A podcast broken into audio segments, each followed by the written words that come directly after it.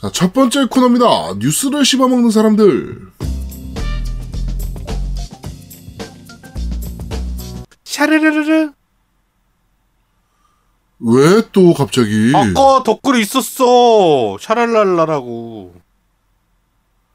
그거랑은 다르잖아요. 아니야, 같아. 아. 아, 짜증나. 첫, 첫 번째 소식입니다. 자, Mortal Kombat 11편이 4월 달에 가장 많이 팔린 게임이자 2019 정도 판매량 2위에 올랐다는 소식입니다. 어, 지금 일단 4월 달 많이 팔린 게임들 베스트 5 뽑아보자면, 뽑아보자면 1위에는 Mortal Kombat 11편, 그리고 2위가 Days Gone, 3위가 MLB 19 The Show, 4위가 Tom Clancy의 Division 2, 5위가 Super Smash Brothers Ultimate 입니다. 그, 어, MLB 더 쇼가 이렇게 많이 팔리는 게임이군요. 네, 충격적입니다. 자, 우리 2019년도에 탑10 best selling games 보자면, 어, 2위 했다고 말씀드렸는데, 어, 1위가 Kingdom Hearts 3, 2위가 Mortal Kombat 11편, 3위가 Division 2, 4위가 Anthem, 5위가 Resident Evil 2 리메이크, Anthem? 네. 야, 6위가, 대박이다. 6위가 이제 Super Smash Brothers Ultimate, 그 다음에 7위가 Red Dead Redemption, Redemption 2, 8위가 Sekiro, 9위가 Jump Force, Jump Force. 네. 10위가 MLB 19 The Show, 이렇게 판매가 됐다라고 하네요. 레데리 2는 사실 작년에 나온 건데 그렇죠. 지금까지 이만큼 팔리는 거면 대단한 거고요. 대단하게 팔리는. 거죠, 진짜. 앤썸은 망했니 어쩌니 해도 그래도 EA는 EA다 싶은 네. 판매량인 거고 4위 기록하고 음, 있고요. 4위나 있었으니까 네. 어, 점프 포스도 포스. 네. IP 아무래도 힘이죠. 캐릭터 게임이니까. 음. 네. MLB가 이렇게 많이 팔리네요. 네. 충격적이긴 합니다. 전혀 발전 없는 게임에. 야구 게임으로서는 거의 독점이니까 그렇죠. 네. 좀, 아, 2K가 야구 게임을 포기하고 그런 게 되게 좀 아, 아쉽긴 하죠, 사실은. 그렇죠. 경쟁작이 있어야 더 발전하는 건데. 음. 경쟁작이 없으니까 만들던 거 그냥 만드는 거거든요, 얘네도. 네. 물론 그 파란 나라에서는 경쟁이라는 의미를 전혀 이해하지 못하고 어, 독점이면 더 잘 나가 잘 나오는 거 아닙니까? 라고 얘기하시는 분들이 이제 많긴 한데 네, 그렇습니다. 소비자 입장에서 무조건 경쟁하는 게 좋은 겁니다. 그렇습니다. 음. 자, 어, 다음 소식입니다. xCloud 관련해서 이제 추가 정보가 나오고 있습니다. 네. 네, 그래가지고, 어, 지금 뭐, 아, 일단 타깃이 이제 북미, 유럽, 아시아. 음, 이- 이거면 사실은 거의 전 세계란 얘기고요. 그렇죠. 네. 아프리카는 좀 빠져 있긴 하지만. 뭐 남극, 북극에다가 서- 그 타깃을 하겠어. 그렇죠. 당연히 네 북미, 유럽, 아시아죠. 그렇죠. 아무래도 그, 이 3개, 뭐라 그럽니까? 대륙이 가장 유저가 많은 대륙이니까. 유저도 유저고 인터넷 선 자체가 그렇죠. 가장 잘 보급되어 있는 곳들이기 때문에. 인프라 자체가 다른 나라라. 그치. 네. 자, 아, 그리고 총 기존 3,500개 Xbox One 게임이 돌아간다라고 합니다. 뭐 이게 이제- One, 360 오리지널 게임들 몽땅 다 그쵸. 합해서 바로 스트리밍에서 게임할 수, 수 있고요. 그 다음에 개발자들은 또 추가 작업할 필요도 없고, 그렇죠. 기존의 네. Xbox에서 돌아가면 그건 그냥 그대로 다 돌아가는 네. 거의 그런 느낌으로 진행이 되는 거죠. 그래가지고 이제 Azure 지역에 모두 다 이제 지금 서비스를 준비 중이다라고 합니다. 기대가 되죠. 그러니까 굳이 휴대기를 이제는 안 만드는 이유가 이게 될 수도 있어요. 그럴 수도 있죠. 네, 소니나 MS가 휴대기에 대해서 관심을 끄는 이유가 요게 될 가능성도 좀 높다라고 봅니다, 사실은. 음. 네, 스트리밍으로 하면 되니까. 그렇죠. 지난번에 말씀드린 것처럼 지금 Xbox 그러니까 마이크로소프트 쪽 자체가 이 클라우드 서비스를 워낙 강하게 밀고 있고 네. 지금 엄청 커져 있거든요. 그러니까 거의 Amazon하고 얘가 거의 탑2 수준으로 올라가 있으니까 네네네. 그래서 뭐 게임 돌리는 부분에서 클라우드가 제대로 정착이 된다라고 하면 그러면 마이크로소프트 입장에서는 굉장히 시너지 효과가 크죠. 그렇죠. 일단 뭐 Android나 iPhone에서 당연히 돌아갈 거고, 그다음에 뭐 태블릿이나 이런 것으로도 다 돌아갈 테니까, 네, 좀 기대가 되는 서비스긴 합니다. 또 Google과는 다르게 독점 컨텐츠들을 갖고 있는 회사니까 그쵸.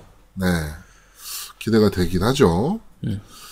자 다음 소식입니다. 어, Call of Duty 신작의 제목은 Call of Duty Modern Warfare라고 합니다. 현재로서는 루머입니다. 네, 현재로서 루머인데 그 제이슨 슈라이어 기자가 요거는 사실이다. 라고 하고 어 Modern Warfare 시리즈의 soft reboot 아니 별 그 reboot면 reboot지 soft reboot는 또 뭐야?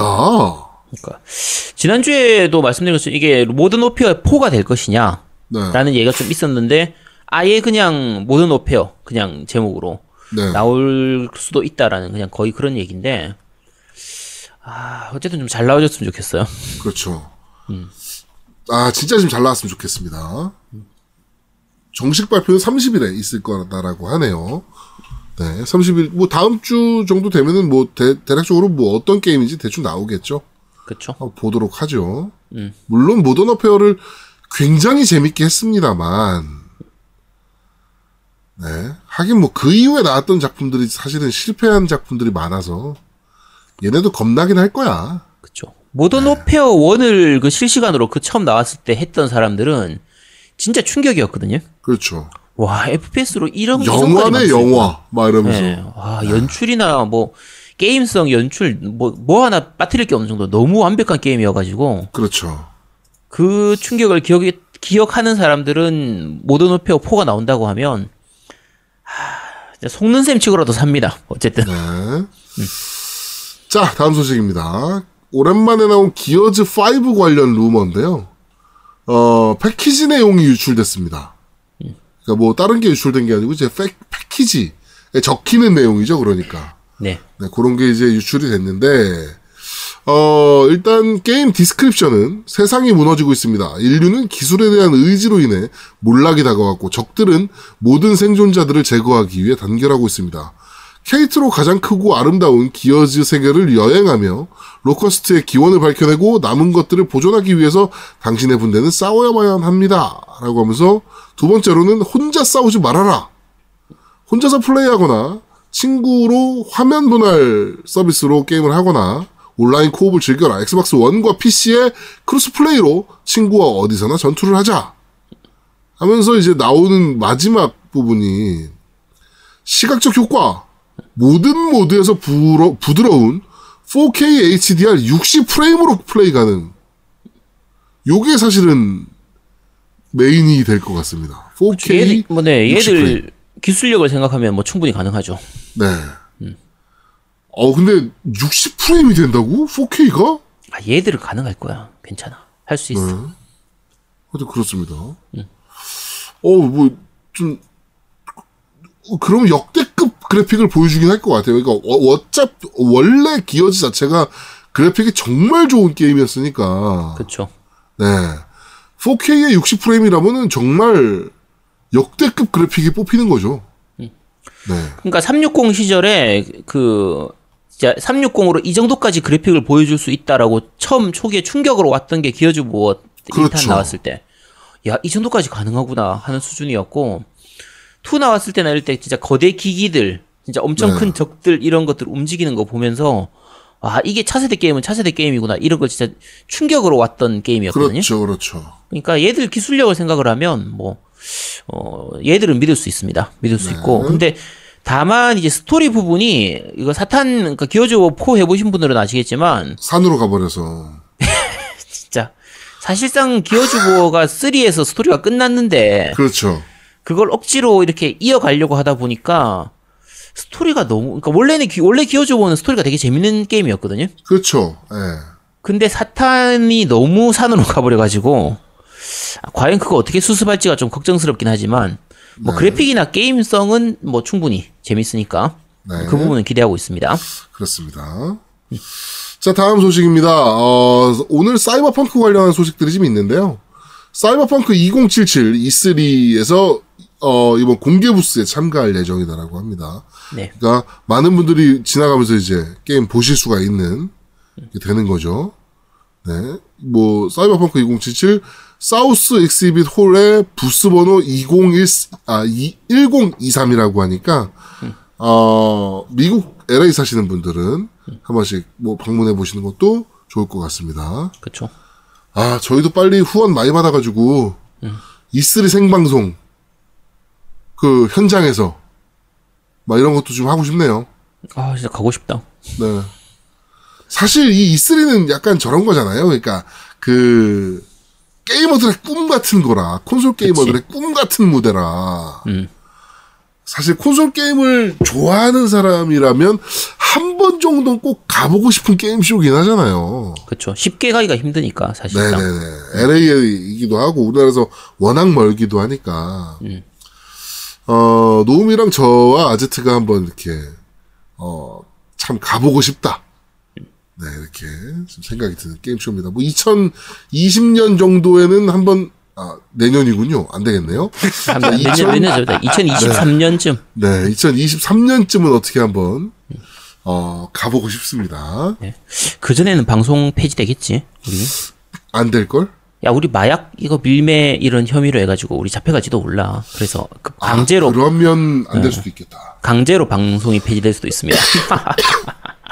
네, 아 요즘 그랬 아 그러면 안 되는데. 아, 그랬으면 좋겠네요. 네.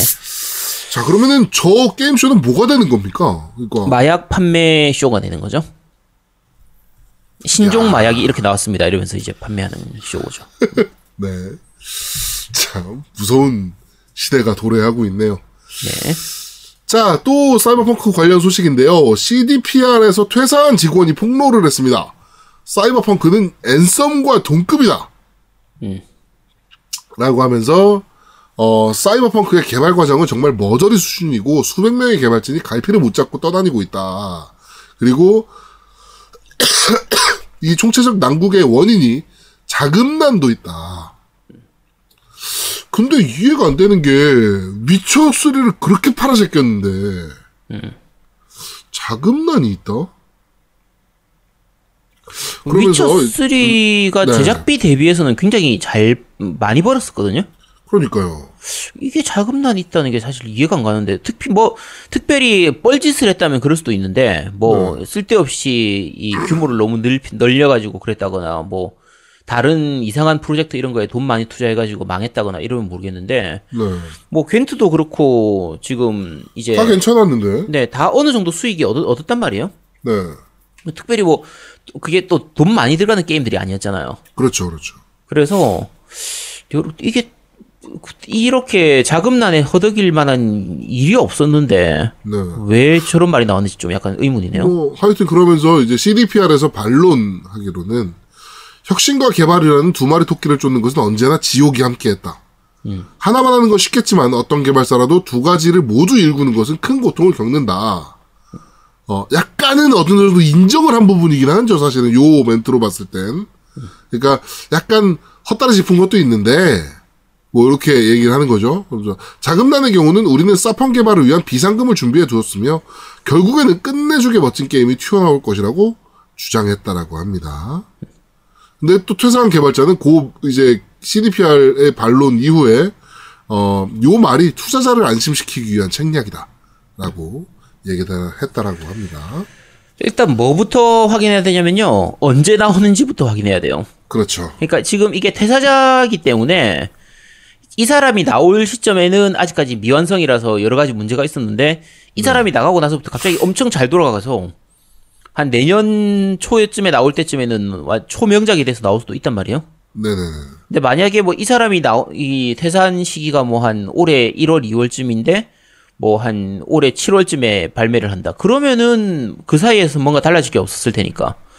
모르지만 어쨌든 뭐 나오는 시점이나 이런 것도 안 밝혀진 상태에서 이 게임이 이렇다 저렇다 말하기 좀 힘들죠. 네.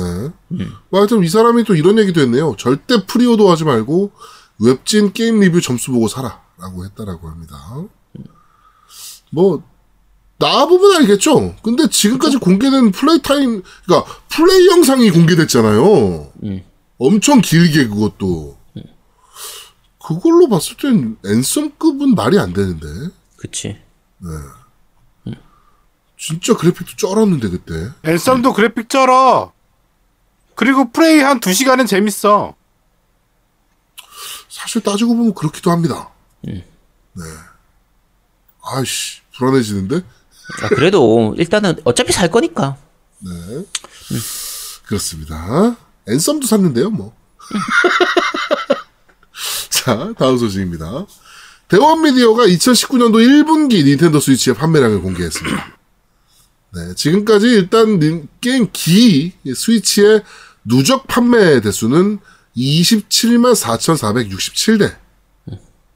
어, 일단 1Q, 그러니까 1분기, 2019년 1분기는 63,502대 판매가 됐습니다. 자, 그리고 소프트웨어 판매량으로 누적으로 보면 67만 8,478개가 팔렸고요. 1Q에만 18만 2,691개가 판매가 됐습니다. 많이 팔리는 거죠. 약간 불안한 거는 이제 탑재율이 조금 낮은 편이긴 해요. 그렇죠. 그러니까 지금 기기 판매량 누적이 27만 대인데 게임 타이틀 판매량이 67만 대면 한 2.5대 1이 안 되거든요. 2.5대 1, 2대, 네. 2.3대 1? 네, 그래서 음, 네. 요게 약간 낮은 거는 조금 걱정스럽긴 한데 네. 뭐 요거는 그 닌텐도 타이틀들은 좀 스테디 셀러, 셀러가 많은 편이라서 한 번 잡으면 오래 해야 되는 게임들도 많고. 그렇죠. 그래서 네.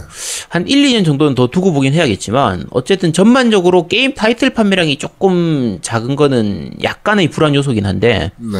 근데 어, 좀 더 봐야겠죠. 지켜봐야겠죠. 하여튼 뭐 그러면서 이제 화- 이제 좀 있으면은 뭐 좋은 타이틀들이 나오니까 마리오 메이커 2도 있고 젤다의 전 젤다의 전설 꿈꾸는 섬 그다음에 동물의 숲 그리고 8세대 포켓몬 또 이제 전 세계 동시 발매 예정이니까 어 우리는 잘 팔 수 있을 겁니다라는 이제 그런 발표가 있었습니다. 27만 4천 되면은 사실 판매량으로서 기기 판매량으로서 나쁜 수준은 아니죠. 엄청 잘 팔린 거죠. 네. 이렇게 짧은 시기에 특히 요게 나오기 전에 일본판으로 이미 팔릴 만큼 팔렸기 때문에 네네. 그래서 판매량이 좀 생각보다 작지 않을까라고 걱정하는 그런 것도 있었는데 네. 그걸 감안하면은 이 기계 판매량으로 27만 되면 정말 잘 팔 잘 판 겁니다. 그렇죠. 자, 어, 다음 소식입니다. 문화부와 지자체까지 반대해서 WHO의 게임 과몰입 질병 분류 시도를 반대하고 있습니다. 역시 다 근거가 부족하다라는 어, 부분이고요. 어, 지금 뭐 이렇게 그 뭐라? 이제 이것 관련한 이제 토론회들이 이제 많이 이제 있어요. 네. 뭐 백분 토론에서도 했지만 어 근데 결국에는 서로 간의 땡깡밖에 안 되는 그러니까 저는 이게 백분 토론도 이따 얘기하겠지만 그게 문제였다라고 보는데 어 대도서관이 거기 왜 왔는데 왜 나왔는지 모르겠고요 일단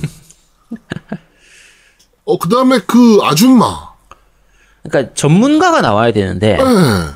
전문가가 아닌 것은- 사람들이 나오니까 어, 이게 서로 헛다리 짚고 있는 것밖에 안 되고, 이게 그 아줌마가 너무 어그로를 끌어가지고 대도서관이 이제 뭐 이렇게 지금 된 거, 좀 잘한 것처럼 비춰지지만 사실은 그런 토론에 대도서관이 나갈 건 아니죠, 사실은.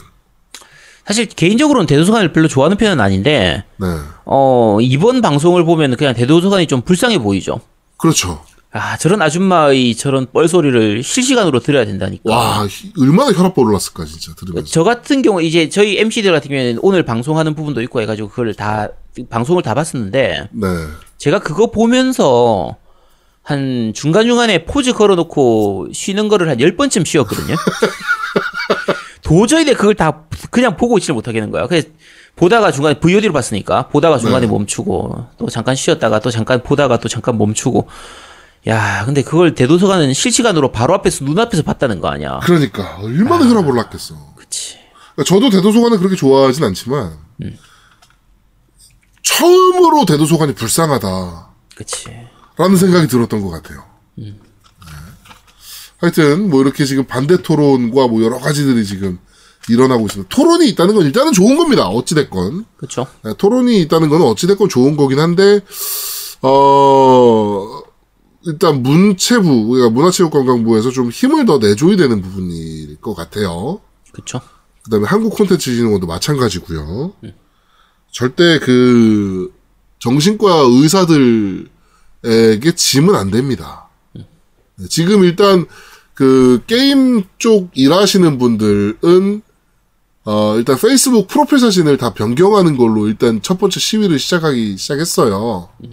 그래가지고 게임은 문화입니다, 질병이 아닙니다 라고 이제 그 멘트를 넣어서 이제 게- 페이스북이나 SNS 프로필들을 다 변경을 하고 있고 게임 업계에서 일하는 사람들은 어, 뭐, 제가 봤을 땐 장기적인 싸움이 되지 않을까라는 생각이 듭니다. 자, 다음 소식입니다. 악마성 디렉터의 신작, 블러드 스테인드가 preorder를 시작했습니다. 우리 아제트님 이것도 하셔야 되잖아요, 그러고 보니까. 아, 저건 해야죠. 네. 예. 아 언제 다 해, 그 게임들. 아, 그러니까. 아 축하드립니다.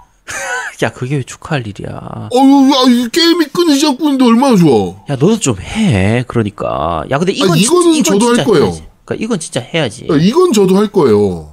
블러드 스테인드는. 네. 지금 정말 기대하고 있는 게임이 이제 플래그 테일도 정말 기대하고 있는 게임이라 네. 아, 플래그 테일도 해야 되는데.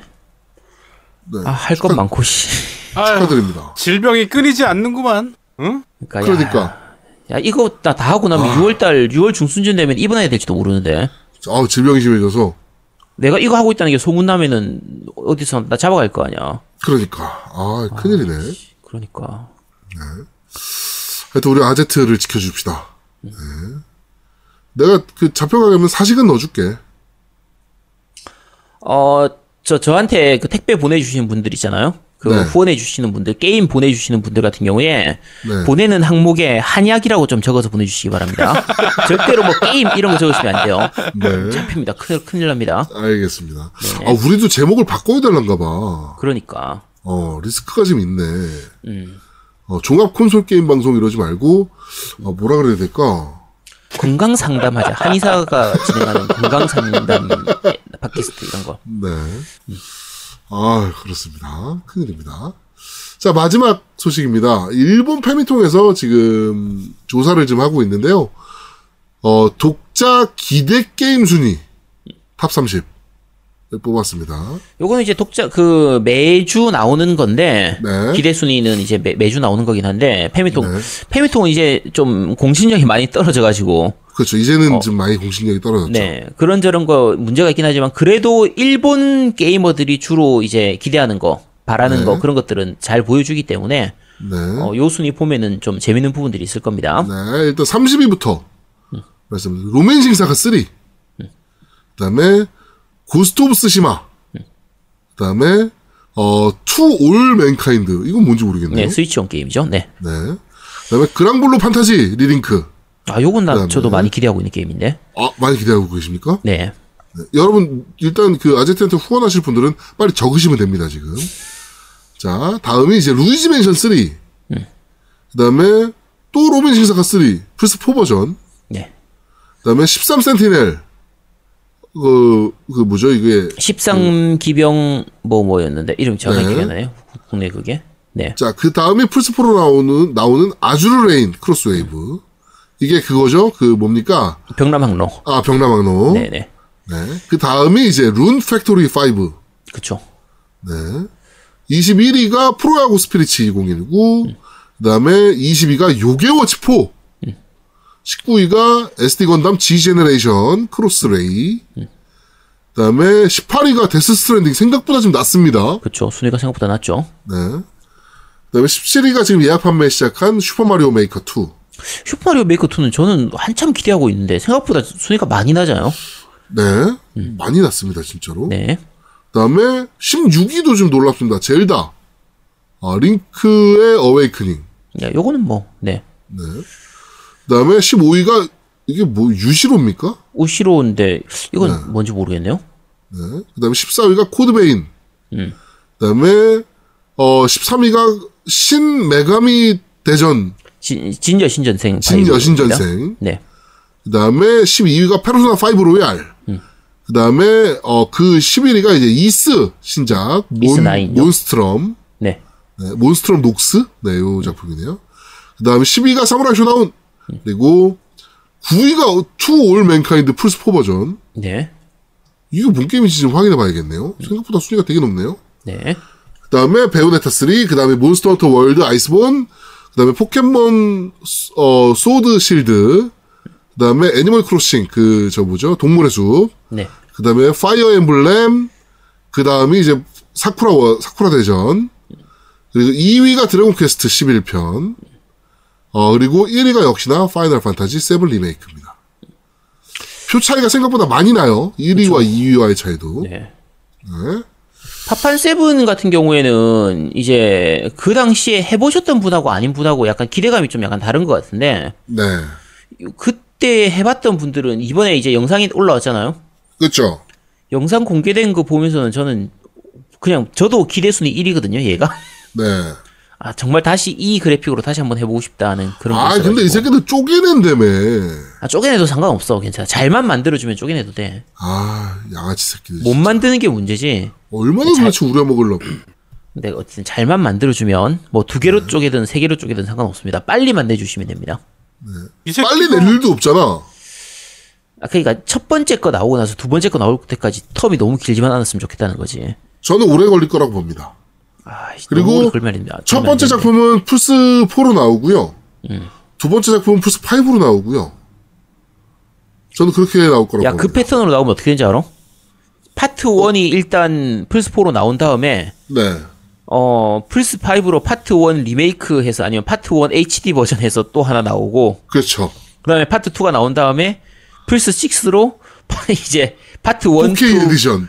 그치 뭐 그때는 8K 에디션이겠지 8K 네. 에디션 나오고 다시 파트 3 나오고 이, 루- 이 루트 타는 건데 네. 그건 이제 최악의 루트고요 저는 그렇게 될 거라고 봅니다. 야, 말이 씨가 될 수가 있어 그러지 마 네. 자, 어, 이번 주 뉴스를 씹어먹는 사람들은 여기까지 진행하도록 하겠습니다. 아, 이 새끼가 어디서 쪼개? 그러니까 쪼개고 지랄이야. 자, 두 번째 코너입니다. 너 이거 들어봤어? 자, 오늘은 어, 사실은 별로 테마는 없고요. 이거를 꼽은 이유가 게임도 예술이 될 수 있다는 걸 좀 보여드리고 싶어서 어, 월드 오브 지금 들리는 곡은 월드 오브 워크래프트의 아제로스의 전설이라는 곡입니다. 워낙 유명한 곡이죠. 그쵸 네. 로그인 할 때 무조건 들어야 되는 곡이니까.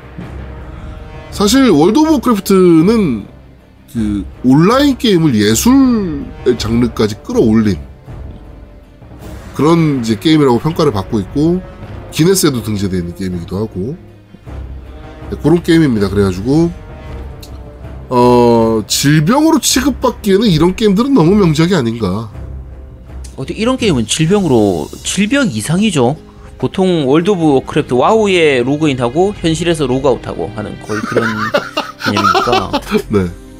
얘들 때문에 게임이 중독이라는 얘기가 나오는 거야 진짜. 네, 하여튼 뭐 그런 어, 곡이라 네, 곡 자체 정말 좋죠. 네. 블리자드 쪽 게임들이 곡은 정말 잘 만듭니다. 잘 뽑고 그렇죠. 게임하고도 잘 어울리고 정말 워낙 곡 잘 뽑기로 유명한 게 이제 월드 오브 크래프트, 아, 그 블리자드 게임들 그리고 트레일러 잘 뽑기로 또 유명한 그쵸. 네, 회사이기도 하고 와우 같은 경우에는 국내 이제 게임 이제 시장 쪽에서 생각을 하면 예전에도 한번 말씀드린 것처럼 어 국내 게임 그 온라인 게임들 노하우 다 훔쳐가가지고 네네네네. 자기들 독자에서 좀 이제 약간 여러 가지 말썽은 좀 있었지만 그렇죠. 어쨌든 게임 자체를 워낙 잘 만들었으니까 이거만한 온라인 게임은 아직도 저는 없다라고 보거든요. 그렇죠? 네, MMORPG로 따졌을 때 월드 오브 워크래프트에 충격을 줬던 게임은 진짜 아직은 못 겪어본 것 같아서 처음 나올 때는 사실 월- 와우 가지고 욕을 좀 했습니다. 왜냐면 그 전에 다 있던 다른 게임들의 요소들을 다 훔쳐와서 다 집어넣었으니까. 그렇죠. 근데 그걸 너무 잘 집어넣었어. 예를 들면 울티마 온라인의 시스템도 있었고 그렇죠. 에버퀘스트 것도 에버퀘스트. 시스템도 있었고 그다음에 다크 에이지 오브 카멜롯 시스템은 완전 싹 베껴 오다시피 예, 갖고 왔고 뭐 막 그랬으니까 그렇죠. 예, 욕을 많이 먹긴 했지만 그래도 이만한 게임은 없었습니다. 음. 최고 그러니까 워크래프트라는 그냥 그 전략 시뮬레이션 게임을 스토리에 살을 덧대고 붙여서 이렇게까지 깊이 있는 게임을 만들어낸 거잖아요. 그렇죠. 네, 그것도 능력이죠. 음. 네.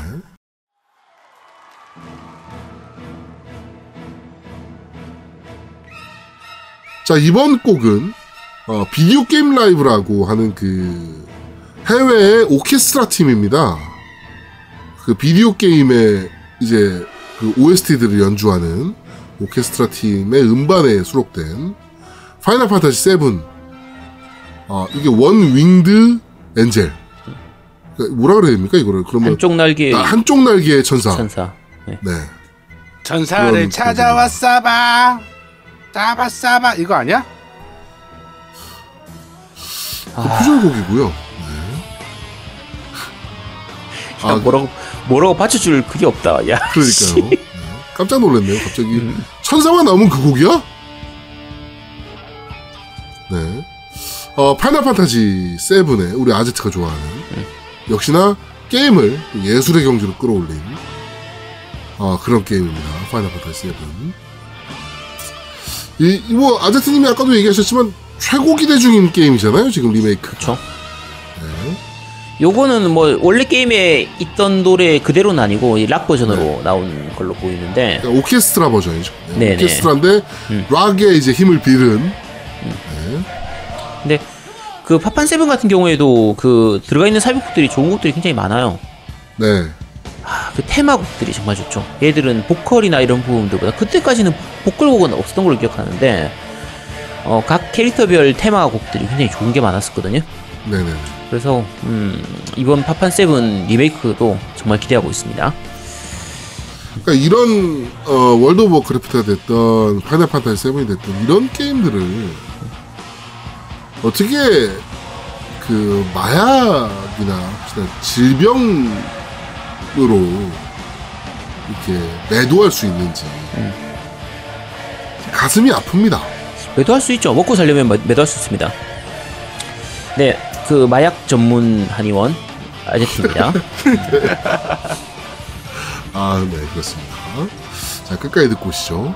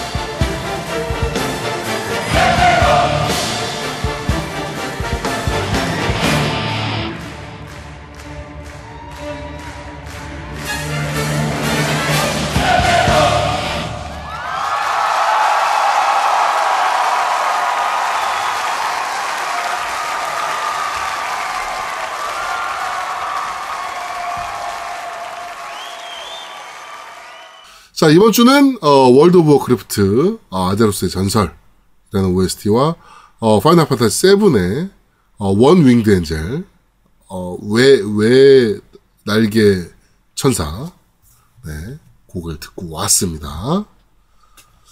자, 이번 주 너희가 들어봐서는 여기까지 진행하도록 하겠습니다. 자, 세 번째 코너입니다. 니 혼자 산다! 싼다. 뭘, 뭘 싸? 아, 왜? 탄다고. 아이, 더러운 새끼. 네. 야, 네가 싼다라 그랬잖아. 뭘 들어온 새끼야. 누가 들어온 새끼입니까 도대체? 네. 아, 이 질병 많네. 그러니까. 이- 여러분 마약이 이렇게 무섭습니다, 여러분. 네. 자, 어, 니 혼자 산다. 이 오늘은 레이지 2입니다. 저는 안 해봤고요. 노미도 안 해봤습니다.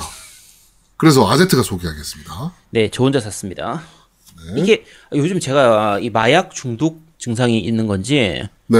평점이 낮은 게임들을 보면 아 이건 꼭 해야 돼 이런 느낌이 자꾸 들어요. 어, 네. 그래서 니 혼자 산다죠? 네, 그래서 얘는 안 살 수가 없겠더라고요. 그래서 네. 어, 샀습니다. 근데 게임은 재밌다던데? 어, 제가 그런 생각은 들어요. 평점이 보통 60점 이하, 그러니까 루리앱 가면 파란 나라 가면 네. 80점 이하의 게임들은 다 만겜 취급하는 그런 이상한 그 동네거든요. 그 동네가. 그렇죠. 똥게임. 뭐 네. 이렇게 돼버리니까. 근데 개인적으로는 저는 70점대 게임까지는 괜찮은 경우가 대부분이었고요. 네. 60점 이하만 아니면 네. 취향에 따라서 좀 재밌는 요소가 있긴 한데 약간 취향을 가리겠구나라는 그런 느낌이 드는 거지. 네. 60점 이하의 게임들은 대부분 누가 생각해도 재미없을 만한 게임들이긴 해요. 근데 그렇죠. 60 한 5점, 62점 정도만 되더라도 아 괜찮은 요소가 있는데 그걸 잘 못 살리는 좀 그게 아쉬운 게임들 대부분 그런 게임들이 많아서 네네. 나름대로의 재미가 있긴 하거든요. 네. 어 레이지가 몇 점이었더라 이씨. 자 레이지 점수는요 어 이- 받을 만한 점수를 받은 겁니다. 음. 그거는 오늘 그 리뷰 다 끝나고 나서 말씀을 좀 드리도록 하겠습니다. 네. 자 Rage 1은 해보셨죠? 저는 해봤던 것 같은데, Rage one은 네. 해봤던 것 같은데 하면 별로 기억이 없다는 얘기네요. 그렇죠. 어, 해 Rage 1도 꽤 괜찮은 게임이었는데. Rage 1은 되게 유명했지. 잘 만든 게임이었고. 네, Rage 1 괜찮았었어요. 재밌는 게임이었거든요. 약간 약간 횡하긴 해도 전반적으로는 괜찮은 게임이었는데 Rage 2하고 아마 이 제작사가 바뀌었을 거예요. 바뀌었는데 그 게임 재미는 그, 그 요소나 재미 요소나 스타일이나 이런 것들은 굉장히 많이 바뀌었습니다. Rage 1하고는 그냥 아예 완전히 달라진 그런 모습이고요. 어, 한마디로 요약하면 B급 감성의 그냥 FPS 게임입니다. 네. 그리고 open world죠. 어, 제작사는 이드, 네. ID죠, ID. 네. 그리고 Avalanche 스튜디오에서 그 공동 그렇죠. Avalanche에서 만든 거죠. Avalanche 쪽이라 제가 그 이거 K 그 비스 저 뭐지 저기 개발자 K 님이 그쪽으로 가셔 가지고 네. 제가 잠깐 고민을 좀 했었어요. 아 이거 이, 이 게임을 욕을 해도 되나 안 되나라고 욕을 잠깐 좀 고민을 했었는데 네. Rage 2는 개발자 K 님이 들어가기 전에 나왔을 게임이니까 그렇지. 전에 만들어진 게임이니까. 네 이미 다 만들었을 테니까 욕을 해도 되겠죠 아마. 네. 혹시 안 되면 개발자 K 님 말씀 좀 해주시기 바랍니다. 뭐 욕해놓고 말해놓고 놀라면 어떡합니까? 아, 그거 이미 늦었네. 네. 네. 어쩔 수 없겠네요. 개발자 K 님 알아서 해주시기 바랍니다. 네. 메타크리틱에서는 68점 받았네요. 68점이면 굉장히 고득점이죠. 네. 자, 일단 그 아까 오픈월드라고 했잖아요. 네. 대부분 open world 같은 경우에는 이제 메인 스토리가 되는 부분이 있고 side quest들이 많이 있잖아요. 그렇죠. 어, Rage 2는 대부분의 경우에 아마 저는 그렇게 추측합니다. 아닌 분들도 있겠지만 대부분의 분들은 아마 메인 스토리만 하지 않을까 싶어요. 음. side quest를 거의 안 할 거라고 생각합니다. 네. 그래서 open world긴 하지만 대략 play time으로 따지면 한 15시간 정도면 엔딩을 볼 수 있을 거예요. 음, 15시간. 대부분의 경우에. 네. 만약에 side quest까지 다 한다고 하면 뭐 한 30시간, 40시간은 걸릴 수도 있는데 네. side quest가 워낙 재미가 없어서 어, 그래서 그 정도입니까? 네 side que- quest를 하는 의미가 별로 없어요. 그냥 그 목적지 있으면 거기 가서 다 때려 부수고 끝. 거기 있는 놈들 다 죽이고 끝. 끝. 거의 그런 수준이기 때문에 어 딱히 side quest가 별로 재미있는 부분이 없어요. 굉장히 지루합니다. 음. main quest만 쭉 진행해도 어차피 다 때려 부수고 끝으로 진행되는 부분이 대부분이기 때문에 네. 어 별로 side quest를 하는 재미가 별로 없어요. 네. 어 요게 open world의 문제점인데 제가 맨날 얘기하는 거예요. open world로 만드는 게 중요한 게 아니라 그 안에다가 뭘 채워 넣는 게 중요한 건 거다. 그러니까 뭘 채워 넣는지가 중요한 거다. 이렇게 말씀드리잖아요. 그렇죠. 잘못 만든 open world의 전형적인 모습을 보여주는 게 이 Rage 2예요. 아. 그래서 어, 그 부분은 마지막에 한 번 더 말씀드리도록 하고요. 저희가 open world 게임 얘기할 때, 그, 항상 하는 얘기였잖아요. 그러니까, 굳이 open world로 안 해도 되는 게임을, 그쵸. 어, 어떻게든 open world라는 얘기를 듣고 싶어서, 굳이 꾸역꾸역 open world 시스템을 또 때려 넣어가지고, 진상공무상 같이. 그치. 네. 그러지 않아도, 않았으면 좋겠다라고 저희가 몇 번 얘기 드린 적이 있습니다. 근데 요 게임이 전형적인 잘못 만든 open world 게임이라고 생각하시면 됩니다. 어, 일단 그래픽은 뭐 아주 좋은 건 아닌데 나름대로의 네. 최적화는 좀 되어 있는 느낌이에요. 음. 근데 그래픽이 좋은 느낌이 아니라고 하는 이유 중에 하나가 캐릭터들이 되게 반질반질 하거든요. 네. 좀 텍스처가 약간 이상하게 입혀져 있는 느낌. 옛날 한 그러니까 느낌 그래픽 느낌은 BioShock하고 좀 비슷해요. 네. 초창기 BioShock에 가까운 정도로. 그리고 음. 조작이나 이런 것들도 약간 좀 미끄러지는 느낌이 있어가지고 조작이 약간 애매해요. 요즘 일반적인 FPS 게임, 게임 하고는 조금 다른 감각을 주거든요. 네. 그래서 뭐 예를 들면 이제 그 패드의 이동 감도를 좀 낮추면은 너무 빨리 움직이고 그러니까 이동 감도를 높이면 너무 빨리 움직이고 이동 감도를 낮추면 너무 느려서 또 싸울 때 불편하고 이래서 그 감도 맞추기가 되게 힘들더라고요. 음. 요게 BioShock나 그런 거 할 때도 좀 그런 감각이 있었는데 네. 어 어쨌든 요, 부- 요- 이 게임도 최근의 게임들에 비해서는 그 요 조작이 약간 좀 아쉬운 부분이 좀 있어요. 약간 아쉬운 네. 부분이 있고 어 저는 이제 초반에는 플레이를 normal로 하다가 이 조작이 어려워가지고 그냥 easy 난이도로 바꿨거든요. 네. 난이도를 easy로 바꾸는 순간에 게임이 그냥 학살하는 게임으로 바뀌어버려요. 어. 이게 더 재밌습니다. 참고로. 네. 그러니까 난이도가 높으면 이제 side quest를 하면서 내 캐릭터를 성장시켜 가면서 이렇게 진행을 해야 되거든요. 그렇죠, 그렇죠. 난이도를 낮추면 그걸 할 필요가 없잖아. main quest만 그냥 쭉 달려도. 다 죽이고 가 다닐 수가 있거든. 그래서 개인적으로 추천하는 건 그냥 easy 난이도로 해서 람보가 돼가지고 싹 쓸어 다니는 게 훨씬 재밌습니다. 네. 요게 무기 종류도 많고요.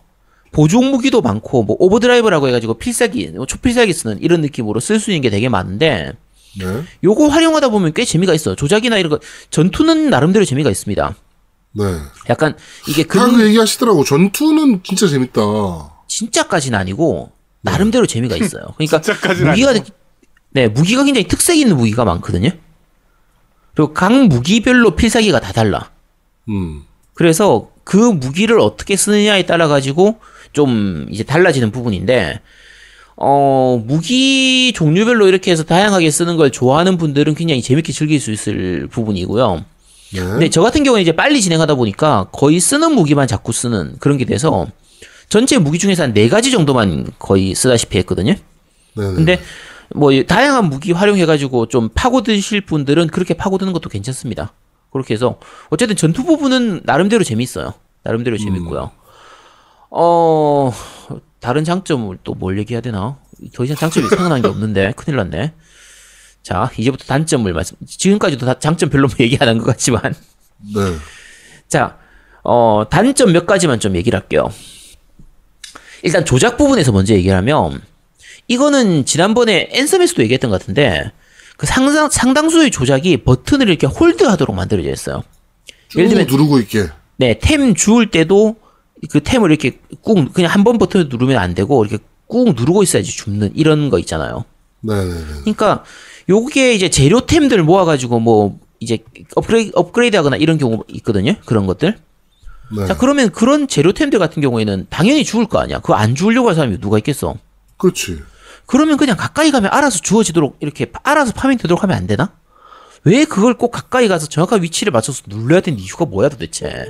그, 안 죽고 싶은 사람도 있나 보지. 개발자 중에. 아니 안 죽고 싶은 이- 이유가 뭐 있어? 그걸 주워서 뭐 이게 무게 시스템이 있는 것도 아니고 그냥 주는 거지 안 주울 이유가 없잖아. 개발자 중에 그런 애가 있나 보지. 그러니까 개인적으로 저는 그런 템들 좀 그냥 먹도록 해줬으면 정말 좋겠어요. 음. 자- 가까이 가서 먹는 것도 아니고 그냥 자동으로 들어오도록. 그러니까 그 디아블로가 디아블로 3 처음 나올 때 이렇게 템 일일이 주워야 되다가 네. 이제 주- 중간에 패치되면서 그러니까 돈 같은 경우에 네. 돈은 안 줄 이유가 없으니까 자동으로 들어오는 걸로 바뀌었단 말이에요. 그렇죠, 그렇죠. 그러니까 그런 식으로 아예 자동으로 들어오도록 하면 되지 왜 굳이 그걸 줍도록 만드는지 내가 그걸 이해를 못 하겠는 거예요. 음. 예를 들면 무기 같은 경우에는 이제 내가 무기를 바꾸는 경우가 될 수 있으니까 이걸 주울 수도 있고 안 주울 수도 있고 그걸 꾹 누르도록 이렇게 만들면 되는데 네. 예를 들면은 탄알 탄알이라든지 뭐 그런 것들은 안 주울 이유가 없잖아요. 보조 무기 이런 것들은 어, 안뭐 그렇긴 이유가 하죠, 없잖아요. 사실은. 그러니까 그런 것들은 그냥 그냥 먹도록 좀 해줬, 해줬 으면 좋겠는데 요 앤섬 때도 그랬던 것 같은데 어쨌든 앤섬의 나쁜 점만 배운 그런 느낌입니다. 요건 조작에서의 단점이고요. 어 일단 배경은 이제 흔히 말하는 post apocalypse, 그러니까 폴아웃이라든지 기어워 같은 느낌처럼 약간 암울한 느낌으로 시작이 돼요. 네.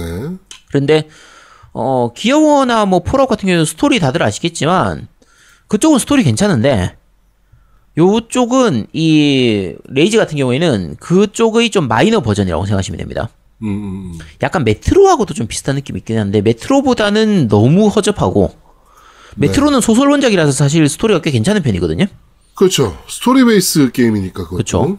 근데 레이지는 스토리가 어 간단하게 생각하면은 우리 이제 약간 세기 말 이런 거에서 우리 사람들끼리 모여 살고 있는 그런 이제 동네에 그런 이제 마을이라고 해야죠. 그런 도시에 그 도련변이 같은 그런 적들이 막 몰려와가지고 다 때려 부수고 주, 주인공은 거기서 탈, 도망친 다음에 뭐 이런저런 걸 하는 거의 그런 거라고 생각하시면 되는데 네.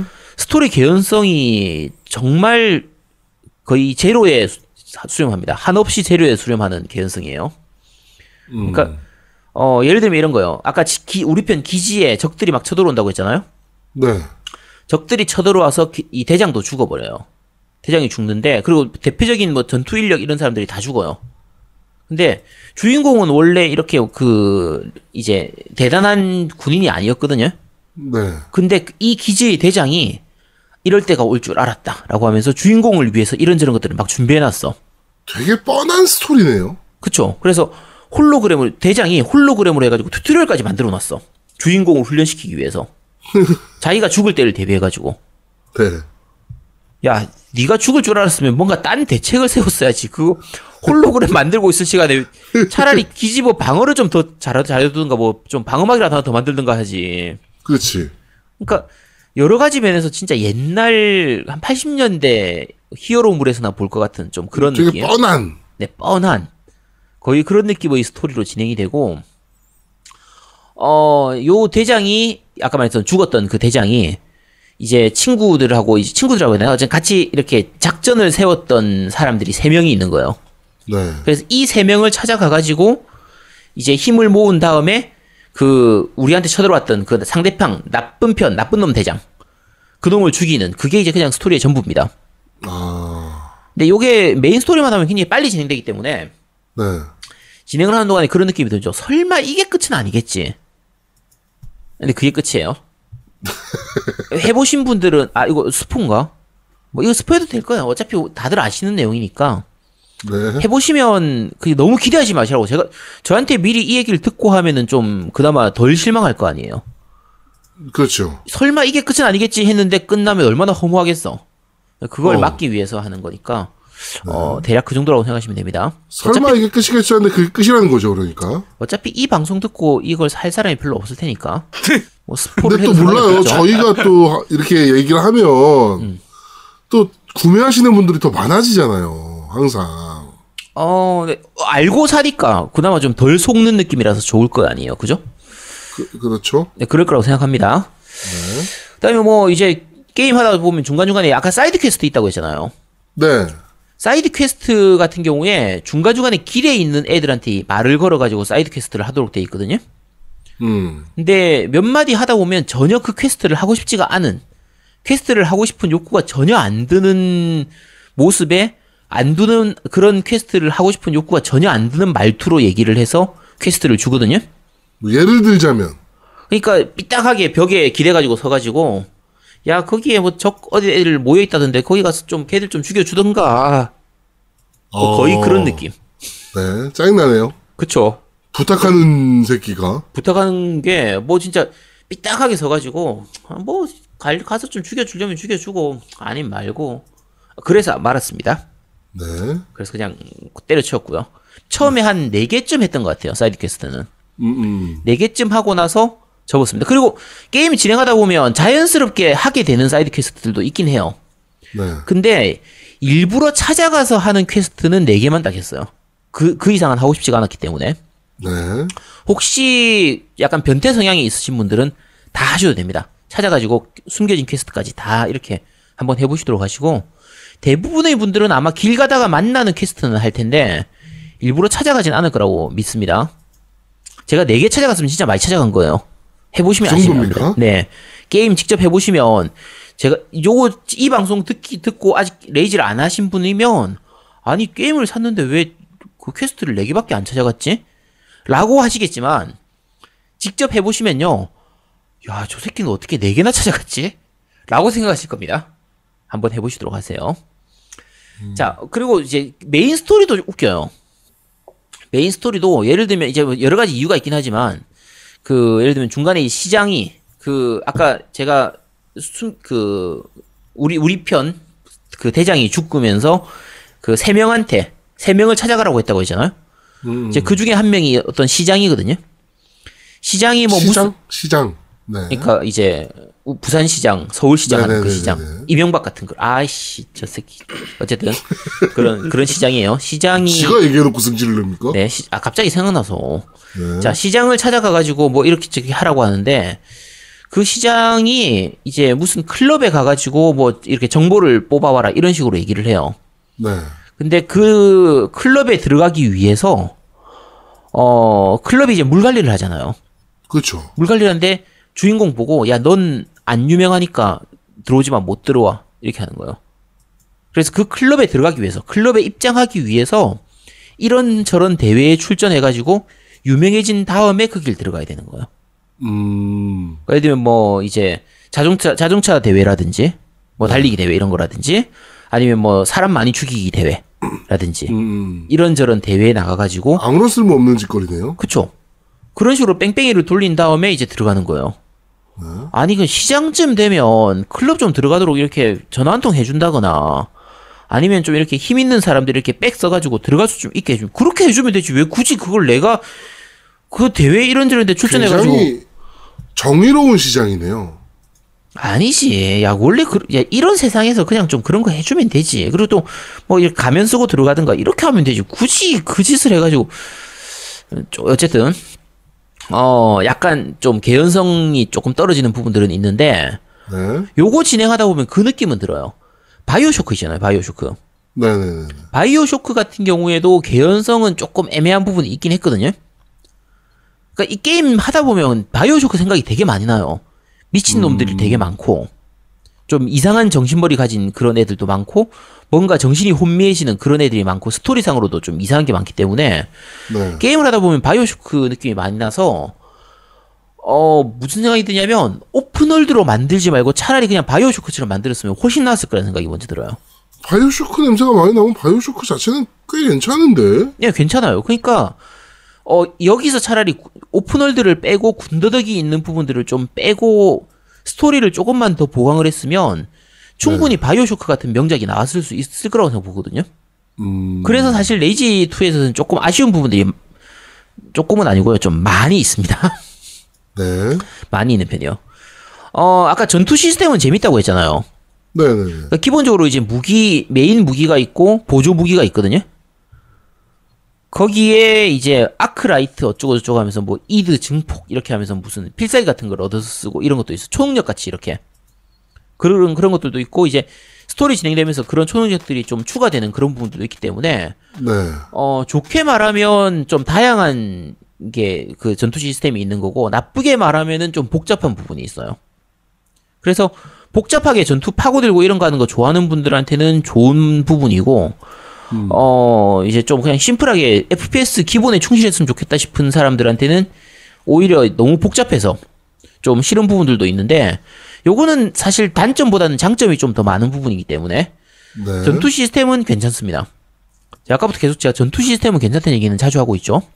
그거밖에 제, 괜찮은 게 없다는 얘기죠, 그럼. 어떻게 알았지? 자, 그러니까 사실 이게 open world FPS는 만드는 게 쉽지가 않아요. 그렇죠. 그러니까 그 아, open world 게임 많잖아. 왜 그게 만들기 어렵다고 하지?라고 생각하실 분들이 있는데 어, 오픈월드 FPS가 잘 만든 게임이 그렇게 많지가 않습니다. 음. 그러니까 우리가 그냥 생각해봐도 어 이제 저거 같은 경우에 스카이림 같은 경우에는 FPS는 아니니까 그렇죠. 얘는 조금 빼놓고 생각하면 뭐 폴아웃이라든지 매스 이펙트. 그치 매스 이펙트나 뭐 파크라이 같은 경우 이 정도 몇 개 빼고 나면 우리가 생각하는 대부분의 오픈월드 게임들은 TPS 쪽이나 back view 방식이에요. 음. 그러니까 그냥 일반적인 액션 게임에 가까운 느낌으로 만들어지지 FPS로 만들면 이게 그 mob의 배치라든지 뭐 이벤트 배치, 스토리 전개 이런 게 은근히 많이 달라지게 됩니다. 그런 부분들이. TPS 그러니까 단순히 시점의 차이인데 그게 그거 아니야라고 생각할 부분이 아니에요. 사실 여러 가지로 그 게임 공식 자체가 많이 달라지게 되거든요.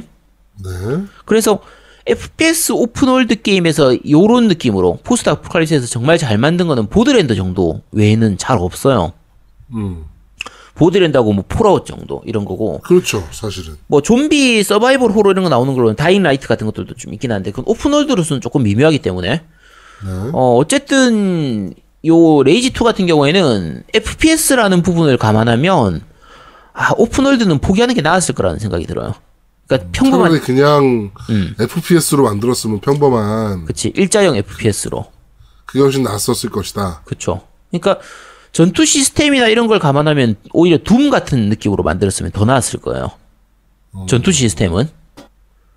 그리고 어 그래픽이라든지 뭐 스토리라든지 이런 걸 생각을 하면 오히려 바이오 쇼크처럼 만들었으면 더 나았을 테고. 네.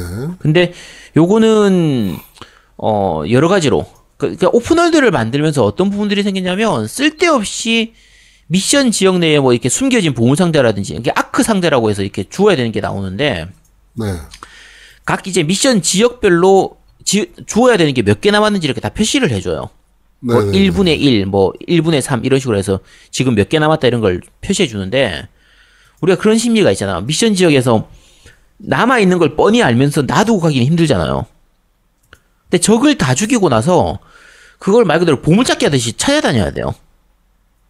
음. 그러니까 요게 처음 한두 번 할 때는 괜찮은데 이걸 계속 반복해야 되니까 나중에 이게 상자 찾을 때마다 우와 상자 찾았다 아싸 득템 이런 느낌이 아니라 네. 아 씨발 귀찮아 죽겠네 도대체 이걸 왜 여기다 숨겨놨어 이런 느낌밖에 안 들어요 아, 그래요? 그러니까 이걸 숨겨진 걸 찾고 이렇게 좀 이렇게 수집 요소들을 찾아가면서 재미를 느껴야 되는데 네. 전혀 재밌지가 않습니다 그게 음. 귀찮다는 생각 말고는 별로 안 들어요 근데 또 버리고 가기는 아깝잖아 사실 그치. 딱그 정도 계륵 같은 거의 그런 느낌이고 어 아크 상자 같은 경우에는 이제 캐릭터 능력치를 올려주는 부분들이 있기 때문에 또 안 찾을 수가 없어요.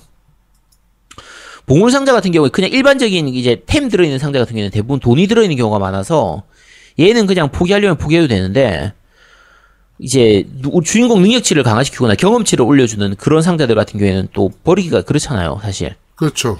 그러니까 진짜 귀찮다는 느낌밖에 안 들어요. 이게 어쨌든 좀 그런 부분들도 있고 어 아까 말씀드린 것처럼 뭐 서브 퀘스트들 같은 경우에는 대부분이 그냥 특정 지역에 가가지고 거기 있는 적 다 죽이는 게 끝인 경우가 대부분이라서 몇개 하다 보면 더 이상 하고 싶지가 않아지고요.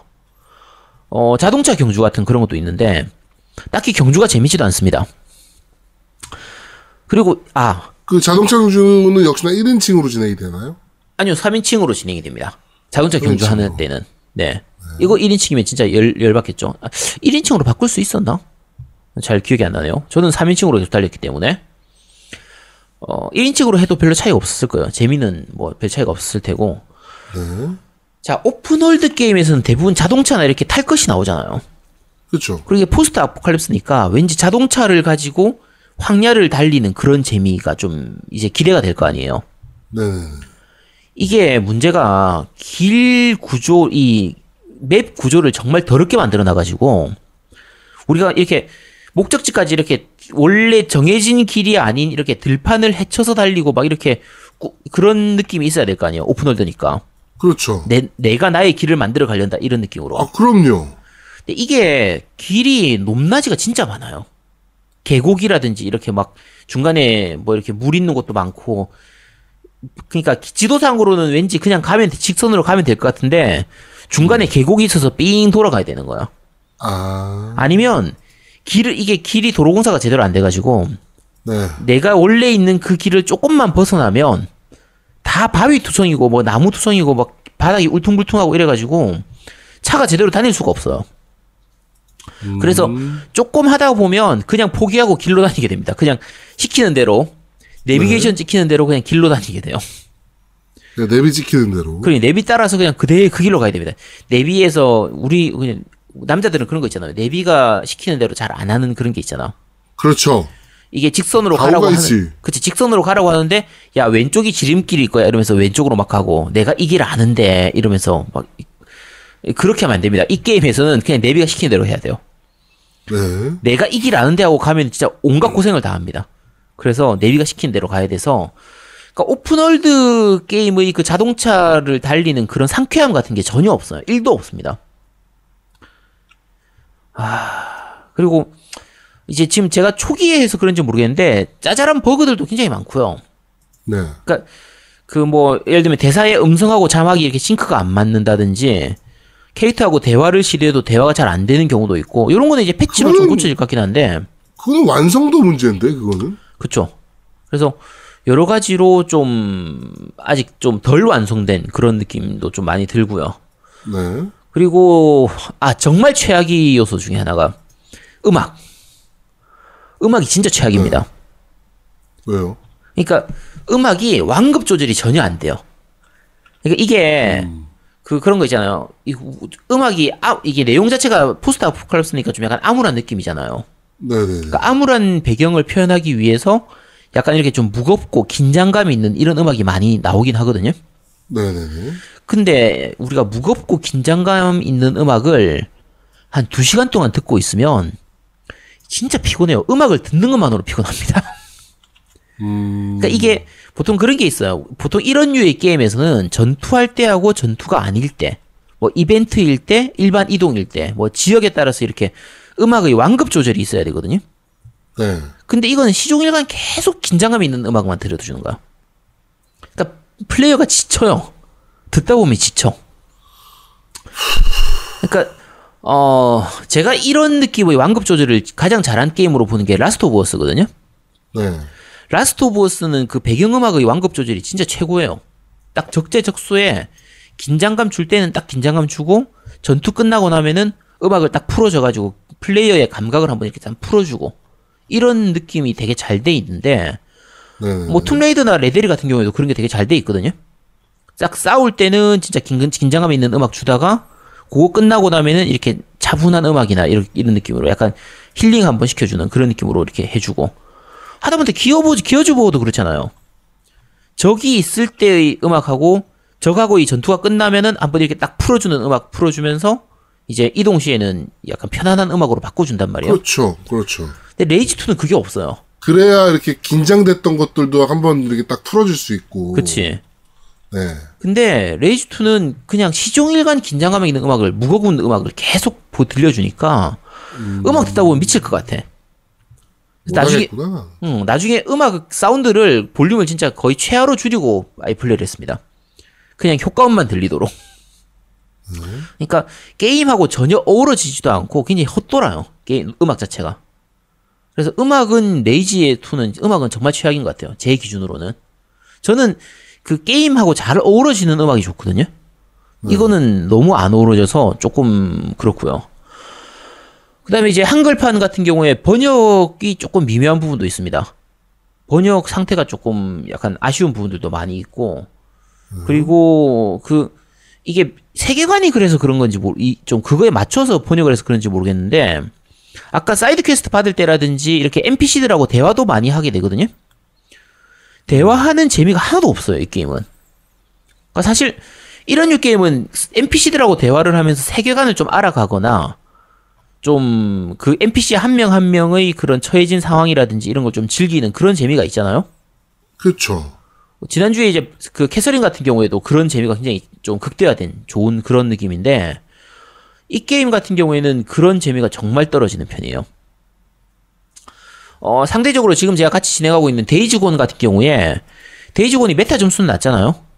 네. 메타 점수는 낮지만 그런 이런 부분에서는 훨씬 잘 만든 게임입니다. 그게 훨씬 잘 만들고 이제 배경 설정이라든지 이런 거를 찾아가는 그런 재미도 있고 한데 레이지 2는 그런 배경 설정이나 여러 가지 부분들을 뭐 NPC들하고의 대화라든지 그 데이터 패드라고 해가지고 수집 요소 같은 게 있어요. 이렇게 뭐 글 읽을 수 있는 그런 이제 문서 같은 그런 거죠. 그런 거 찾아서 이제 읽어보는 그런 게 있는데 어 처음에 몇 개 찾아서 읽다가 그냥 짜증나서 때려쳤습니다. 이게 번역 문제인지 원래 게임 자체를 그렇게 만든 건지 모르겠는데 네. 너무 재미가 없었어요. 그런 부분들이. 그런 세계관 찾아가는 게 너무 재미가 없어가지고. 어, 이, 이 정도 욕했으면 더 욕할 게 없을 것 같은데. 아니 그걸 왜 구입했어? 이 정도일 줄은 몰랐지. 그리고 아까 얘기했잖아. 60점 되니까, 아, 이건 해봐야 돼. 그런 생각 안 들어요? 혹시 60점 대 게임을 보면, 아, 이건 진짜 게임을 한번 해봐야겠구나. 이런 생각 안 들어요? 그래요? 아니, 아니, 그러니까. 왜, 왜 그런 생각이 들죠? 아니 그런 느낌 있잖아. 점수가 되게 낮은 게임이나 이렇게 사람들이 딴 사람들이 막 욕을 하는 욕하는 게임이 있으면 네. 아니 이게 진짜 그렇게 욕 먹을 만한 게임인가? 이런 걸 한번 찾아서 해보고 싶은 그런 게임 있잖아요. 아닌가? 그래요? 자 이- 이게 마, 마약 중독의 게임 중독의 이제 그 증상입니다. 그러니까 혹시 여러분 이런 증상 있는 분들이 있으시면 이제 부산 청담 한의원 마약 전문 한의원 청담 한의원 찾아주시기 바랍니다. 네. 어쨌든 뭐 여러 가지 요소들 그 수집 요소들도 많고 재료 제, 아까 말씀드린 것처럼 재료 같은 거 모아가지고 업그레이드하거나 이런 것도 많긴 한데 하다 보면 그냥 지쳐가지고 다 하기 싫어집니다. 정말 뻘짓이라는 느낌밖에 안 들고 그러니까 만사가 귀찮아진다는 얘기잖아요. 그러니까 좀 다양한 퀘스트가 있고 좀 하- 여러 가지 어쨌든 이게 재미가 없어요. 기본적으로 재미가 없어요. 그러니까 전투를 빼고 나면 재미가 없는데 전투도 너무 단조로운 전투가 계속 반복되다 보니까 네. 어, 좀 그렇습니다. 그리고 게임 자체 진짜 왜 그런지 모르겠는데 분홍색을 너무 많이 썼어요. 분홍색을 내비게이션 그 하는 그 도로 안내해 주는 길도 이렇게 그 분홍색으로 표시가 되고 네. 게임 내에서 여러 가지 부분에서 분홍색이 굉장히 많이 들어가거든요. 핑크색. 음. 진짜 촌스러운 핑크색. 왜 이걸 쓰, 이 색깔을 쓰는 이유를 모르겠어요, 저는. 이 게임하고 별로 잘 어울리지도 않고, 딱히 감각적이지도 않고, 왜 이 색깔을 쓰는지 모르겠는데, 포스트 아포칼립스는 핑크색인가 보지. 아니, 포스트 아포칼립스인데 왜 핑크색이야? 나 그걸 잘 모르겠어. 그래서, 그니까 캐서린에서도 사실 핑크색이 자주 나오거든요? 네. 그렇죠. 캐, 캐서린에서의 핑크색은 되게 기분 좋게 하는 핑크색이 있고 약간 좀 몽환적이고 nightmare로 들어가는 느낌이라서 게임하고 되게 잘 어울리는 느낌이에요. 음, 음. 근데 레이지 2의 핑크색은 이해할 수 없는 핑크색이에요. 도대체 여기에서 왜 핑크색이 나오지? 조금 좀 어쨌든 애매합니다. 좀 그런 느낌이고 어 제가 요거 좀 많이 했나요? 지금 약 20분 정도 얘기하셨는데, 네. 어, 전투는 나름 재밌습니다, 외에는. 어 사실 그렇게 그렇게까지 나쁜 게임은 아닙니다. 뭐야, 그렇게 얘기해놓고. 그러니까 꺼져 씨뭔 소리야 아니야 아니야 진짜 진짜 진짜 얘, 정신병자네. 아, 이게 근데 나름대로 재밌었어요. 그러니까 아까 제가 말씀드린 것처럼 아예 그냥 이거는 open world가 아닌 게임이다라고 생각을 하고 저처럼 제가 한 초반 한 5시간 지나고 나서부터는 그냥 그 스토리도 뭐고 포기하고 그냥 전투만 즐기면서 한 10시간 넘게 이렇게 플레이를 했거든요. 한 네. 15시간 정도만 엔딩을 봤는데 full price 주고 사기는 아까운 게임인 건 맞아요. 음, 근데 어, 한 2, 3만 원 정도로 할인한다고 하면은 한 번쯤 해볼 만한 게임이고요. B급 감성은 충분한 게임입니다. B급 감성은. 그러니까 그런 거 좋아하는 분들이면. 그러니까 바이오 쇼크 마이너 버전이란 느낌으로 플레이를 하면은 충분히 할 만한 게임이고요. 어, open world로서 약간 아쉬운 부분을 얘기하면은 그 빠른 이동 있잖아요, 보통. 우리가 네네네. 그저 뭐지 유비식 open world 같은 경우에는 빠른 이동 포인트가 굉장히 많잖아요. 그렇죠. 근데 요 레이지 2 같은 경우에는 빠른 이동의 포인트가 좀 제한적이라는 부분이 있어요. 요게 약간 아쉽긴 해도 어쨌든 그 그냥 한 10시간 정도 재밌게 즐길 만한 게임으로 찾는다라고 하면 충분히 할 만한 게임이고요. 어 PC로 혹시 PC판 사양이 좀 되시는 분들, PC 사양이 좀 되는 분들은 PC판 코드는 꽤 저렴하게 살 수 있습니다. 그걸 사시면 됩니다. 꼭 해봐야 되겠다는 분들은. 네, 꼭 아니 아니 그러니까 야 그렇게 얘기하면 안 되지. 그럼 내가 뭐가 되니? 어쨌든 PC판 코드가 뭐 요즘까지 사지 말란 얘기를 되게 장, 장황하게 했어요. 아 그렇게 들렸어요? 아유 네. 아니요 아니요 사셔도 됩니다. 괜찮습니다. 요거 2만 원 이하에서는 사셔도 돼요. 어, 2만 원 이하에서. 사면 씨. 아니 존나 2만 원 이하에서는 그 돈값은 충분히 한다니까. 네. 그 돈값은 충분히 하고요. 지금 PC판 코드가 아마 2만 원 이하에 팔릴 거예요. 그 음. 월드워 Z도 마찬가지고요. 요것도 마찬가지고 그 이제 좀 지금 워낙 악평이 많고 이렇게 이제 메타 스코어 낮은 점수들 저 낮은 게임들은 그 요 게임들은 주로 이제 코드가 풀렸거든요. 그러니까 AMD 쪽 코드라든지 이렇게 그 그래픽 카드 사면 주 끼워주는 이런 코드가 풀린 게임들 같은 경우에는 요 아는 분들은 다 아실 거예요. PC 쪽 막 게임 많이 하신 분들은 아시는데 그렇게 코드가 풀린 게임들은 요렇게 평이 안 좋으면 그게 살 수 있는 기회입니다. 그럼 이제 저처럼 바보 되는 거죠. 그러니까 저만 당할 수는 없으니까 여러분 2만 원 정도 안팎의 가격에선 충분히 할 만한 게임이니까 다들 사시기 바랍니다. 알겠습니다. 야, 이 정도면 살려나? 어, 아, 사지 마세요. 네. 포기했습니까? 안, 안 될 것 같아. 아, 근데 지금 얘기하다 보니까 나도 지금 꼬여가지고, 네. 아, 아마 안 살 것 같아, 사람들이. 네. 알겠습니다. 자, 어, 레이지2 에 대해서 니언즈 산다를 통해서 저희가 한번 소개시켜 드렸습니다. 전투는 재민, 그나마, 어, 약간 재밌는 게임. 아니, 이게 진짜 약간이라고 말씀드렸습니다, 분명히. 요 패치 좀 되고요. 어, 약간만 좀 손을, 아, 약간 아니고 좀 많이 손을 보면 정말 재밌었을 게임이거든요. 네. 그러니까 open world가 아닌 걸로 바꾸고 subquest들 좀 재밌게 고치고 어 물리 엔진 조금만 손 좀 보고 어 색감 좀 약간 바꾸고 음악 조금만 바꾸면 진짜 재밌을 게임이에요. 야 꺼져 씨 이렇게 다잖아. 전투 빼고 다네 뭘. 알아서 하세요. 와. 알겠습니다. 자, 포기하시는 게 좋은 게임인 것 같습니다. 네. 자, 어, 이번 주 니 혼자 산다는 여기까지 진행하도록 하겠습니다. 네. 저희는 잠시 쉬고 3부에서 여러분들을 찾아뵙도록 하겠습니다. 뿅! 뿅뿅. 뼈뼈뿅.